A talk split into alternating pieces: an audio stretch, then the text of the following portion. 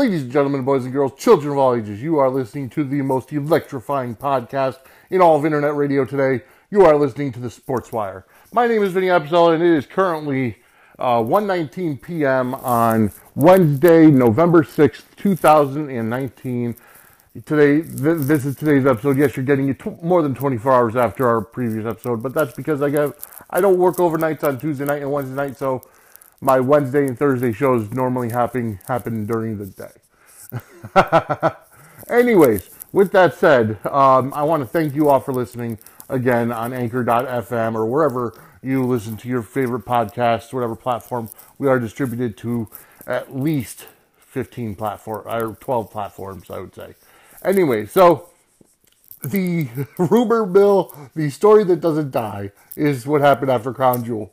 Um, but I want to uh, kind of address something. Okay.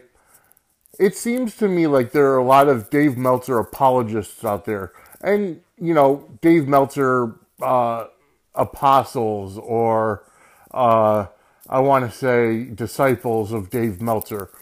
You know, the thing is, if you're if you listen to something to wrestle with Bruce Prichard or 83 weeks with Eric Bischoff, you're afraid you're you're familiar with the phrase F Dave Meltzer.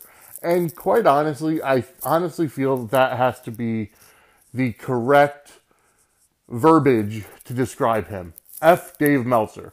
Okay? And that's just for me being a wrestling fan and and listening to more sources and, and firsthand sources uh, regarding certain things that happen in the business and the quote unquote behind the scenes happenings. Dave Meltzer doesn't know Jack, and he is an out and out liar, and he got called out on it from Seth Rollins. Okay, on Twitter, you know, yesterday, I believe it was uh, either Monday or yesterday, um, Dave Meltzer came out with a uh, his Wrestling Observer radio and newsletter stating that you know Monday prior to Raw, Vince McMahon held a meeting with the entire with all the talent and you know Seth Rollins got up and, and stood up and gave a rah rah speech saying that uh, you know anything that happens in the company keep it to yourself don't put it on Twitter it doesn't belong on Twitter. Which I mean because kind of honestly that's the right attitude to have. But the problem with it is that it never happened Seth Rollins, first of all, Seth Rollins had put out a tweet saying, you know, at best you're a miss. Uh, I forget the exact verbiage, but you know, he he said you're, you know, um, you're reporting bad information, or you're at worst you're an out and out liar.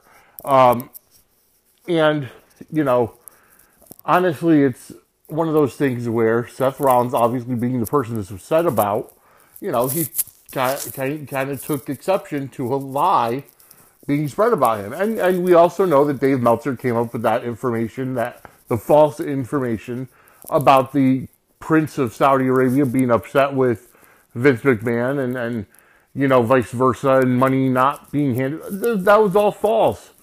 If you listen to After the Bell, which is a WWE's new podcast with Corey Graves, he said the same thing. He said that every rumor out there is is false. It was mechanical failure uh, with the plane, and the 20 people that got on the second charter that were trying to get to SmackDown were only because they were asked about it to try to make the show possible about who was advertised. Wasn't, you know, Vince leaving people stranded there or anything. And Corey Graves said the same thing. You know, every show, Vince leaves right after the show is over to get to the next city or whatever the case may be and this was no different. Knowing the tight time schedule, after after realizing that all the uh, talent were on the planes ready to depart, Vince McMahon got in his, his private jet and flew to Buffalo for Raw. Uh, you know, so anyways, back to this whole Dave and Seth thing. The next day on the on the uh, uh, Wrestling Observer Radio podcast, Dave Meltzer said, and, and I'm only hearing this because I listen to Matt Koon's Total Engagement, and Matt Coon did a show about it too, between the about the uh, argument or Twitter war between Seth Rollins and Dave Meltzer. Okay, and and he played a part of it. I don't listen to the radio, the Wrestling Observer radio, because I'm not going to pay for you know for for bad news, for fake news. I'm not going to pay for it. Okay, so the only reason why I heard it is because uh, Matt Koon played a part of it. And Dave Meltzer said, I don't know why, why Seth was so upset. You know, maybe it was because of, you know, him not being, you know, him being upset with whatever or, or whatever. And then Seth fired back and said, No, Dave, I'm upset because you're reporting that I said something in a meeting and that meeting never took place. Not before, not after, not during. So again, Dave Meltzer is a liar.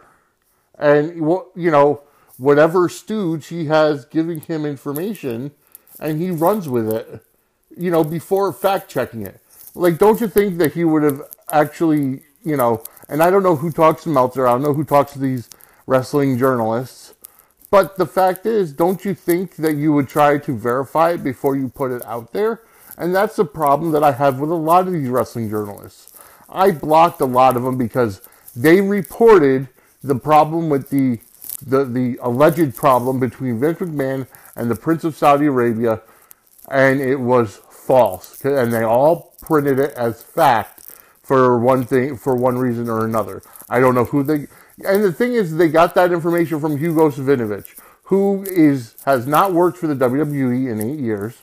Okay, and you know his wife just died so maybe he and maybe he talked to a disgruntled person who was upset. And you know, but again, without verifying the information. AJ Styles' wife called the airline uh, to see if there was a problem. You know, in terms of a you know a hostage problem. So it was, and it was reported as false. You know, by numerous people who were there. Corey Graves said the same thing. It was false. You know, so for all the people out there you know, that are Dave Meltzer apologists or, you know, always want, you know, and, and we know that Dave Meltzer is a WWE hater. We know that he's, you know, whether or not he wants to admit it, he's got a bias towards AEW. He may even be on the AEW payroll. Um, you know, he is a huge fan of Kenny Omega and the Young Bucks. Okay, and to the point where the Young Bucks actually have a move named after him, the Meltzer Driver. You know, so it's not hard to it's not hard to see the bias as to why he would want to report something, fact or fiction, uh, that hurts the WWE's reputation. Um, you know, so that's what it is, okay? And I'm tired. It's been almost a week that I've been talking about the same freaking thing. Uh, so I'm taking the time off of it. uh, Election day was yesterday. Uh, proud to report that Mayor Erin Stewart of uh, New Britain did get reelected. We keep a Dem- we keep a Republican in in the uh, mayoral spot position, and uh, unfortunately, more Democrats more Democrats won, um, and it's sad. it really is because Democrats, all they do is tax people, and we see that with our governor in Connecticut. All they care about is taxing people. I understand you got to you have to match the budget, and you have to uh, you have to be able to you know make the budget match, but you don't do it by taxing people. You do it by cutting government places. You know, uh, I want to you know, and the thing is, and I've said this for a while here's my, you know what? Let's take a quick break. I'll be right back. Um, I have to get a drink of water, anyways, but we're, we're going to take a quick break, and I will talk to you about this right after these messages.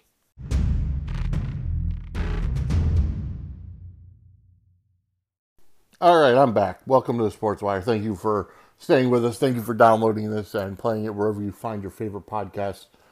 Before I took my break, I wanted to uh, go over some, I don't know, policies in terms of government policies. Here's, uh, and here's my idea, okay? And I feel like it would be great for our um, our entire government system, okay? We do a census every 10 years, okay? And not to mention, the IRS has all of our information in terms of our salary and whatnot. every single year when we do our taxes. Okay? Here's my here's my proposition. And if I ever became president of the US, which I plan on running for in about 30 years, uh, or 20 years maybe. Um, here's my here's my proposition. If you because the government is basically public service, and you know they work for the people, they work for the uh, people they represent. Okay, that's why they're called representatives. Okay, whether it's in the House or the Senate. Okay, whether it's local, state, or federal government. Okay, here's what I propose. Number one, no more lifetime pension, no more lifetime, uh, lifetime, uh, you know, uh, benefits, dental, medical, etc. Okay, because it's not, it's not realistic. I mean, you go when you and term limits. Okay, two terms is good enough for the president. It's good enough for every level of of uh, government because you have to, you know, Jefferson. You know, going back to Triple X State of the Union, the only reason why I know a Jefferson quote is from time to time the branches need to be uh, refreshed with the blood of uh, patriots and tyrants. Um, but I'm not talking about killing them. I'm just talking about it needs to be refreshed. Okay. Um. So, so after two terms, you're out. You can't be elected. You can move up. You know, like if you're done with the Senate, you can move up and run as vice president. You can run. You can you can move up. You can run for presidency or whatever. You know, you're never, or you can even make a lateral move to, you know, the House of Representatives, whatever. You can you can do that, or you can go to a different level of government. You can, you know, but two terms is the limit. And once you've done those term, ter- two terms, you can't run for that office ever again. And you're done. You don't get the, you know, you don't get the salary for life. You don't get the pension for life. You don't get the whatever it is for life that is the normal case. Okay? You don't get Secret Service for life. Because once you're out of the public eye, the only president that I can honestly say that I see trying to stay relevant in the public eye, and I'm not talking about charitable cause cases. I'm not talking about um, chair, you know, uh, different uh, causes or whatever. I'm talking about you go forward and you're out of the spotlight. You know, you're not trying to stay relevant in the presidential picture like Barack Obama has done, trying to undermine President Trump. Okay? But I digress. That's not what I'm talking about. so here's here's the overall here's the overall setup. For the people you represent, let's say going uh, starting at the local municipality, okay? If you're the mayor, your salary is the average salary of the people you represent. And those numbers can be gotten from, you know, from the IRS. And obviously they'll be a year behind, you know, whatever.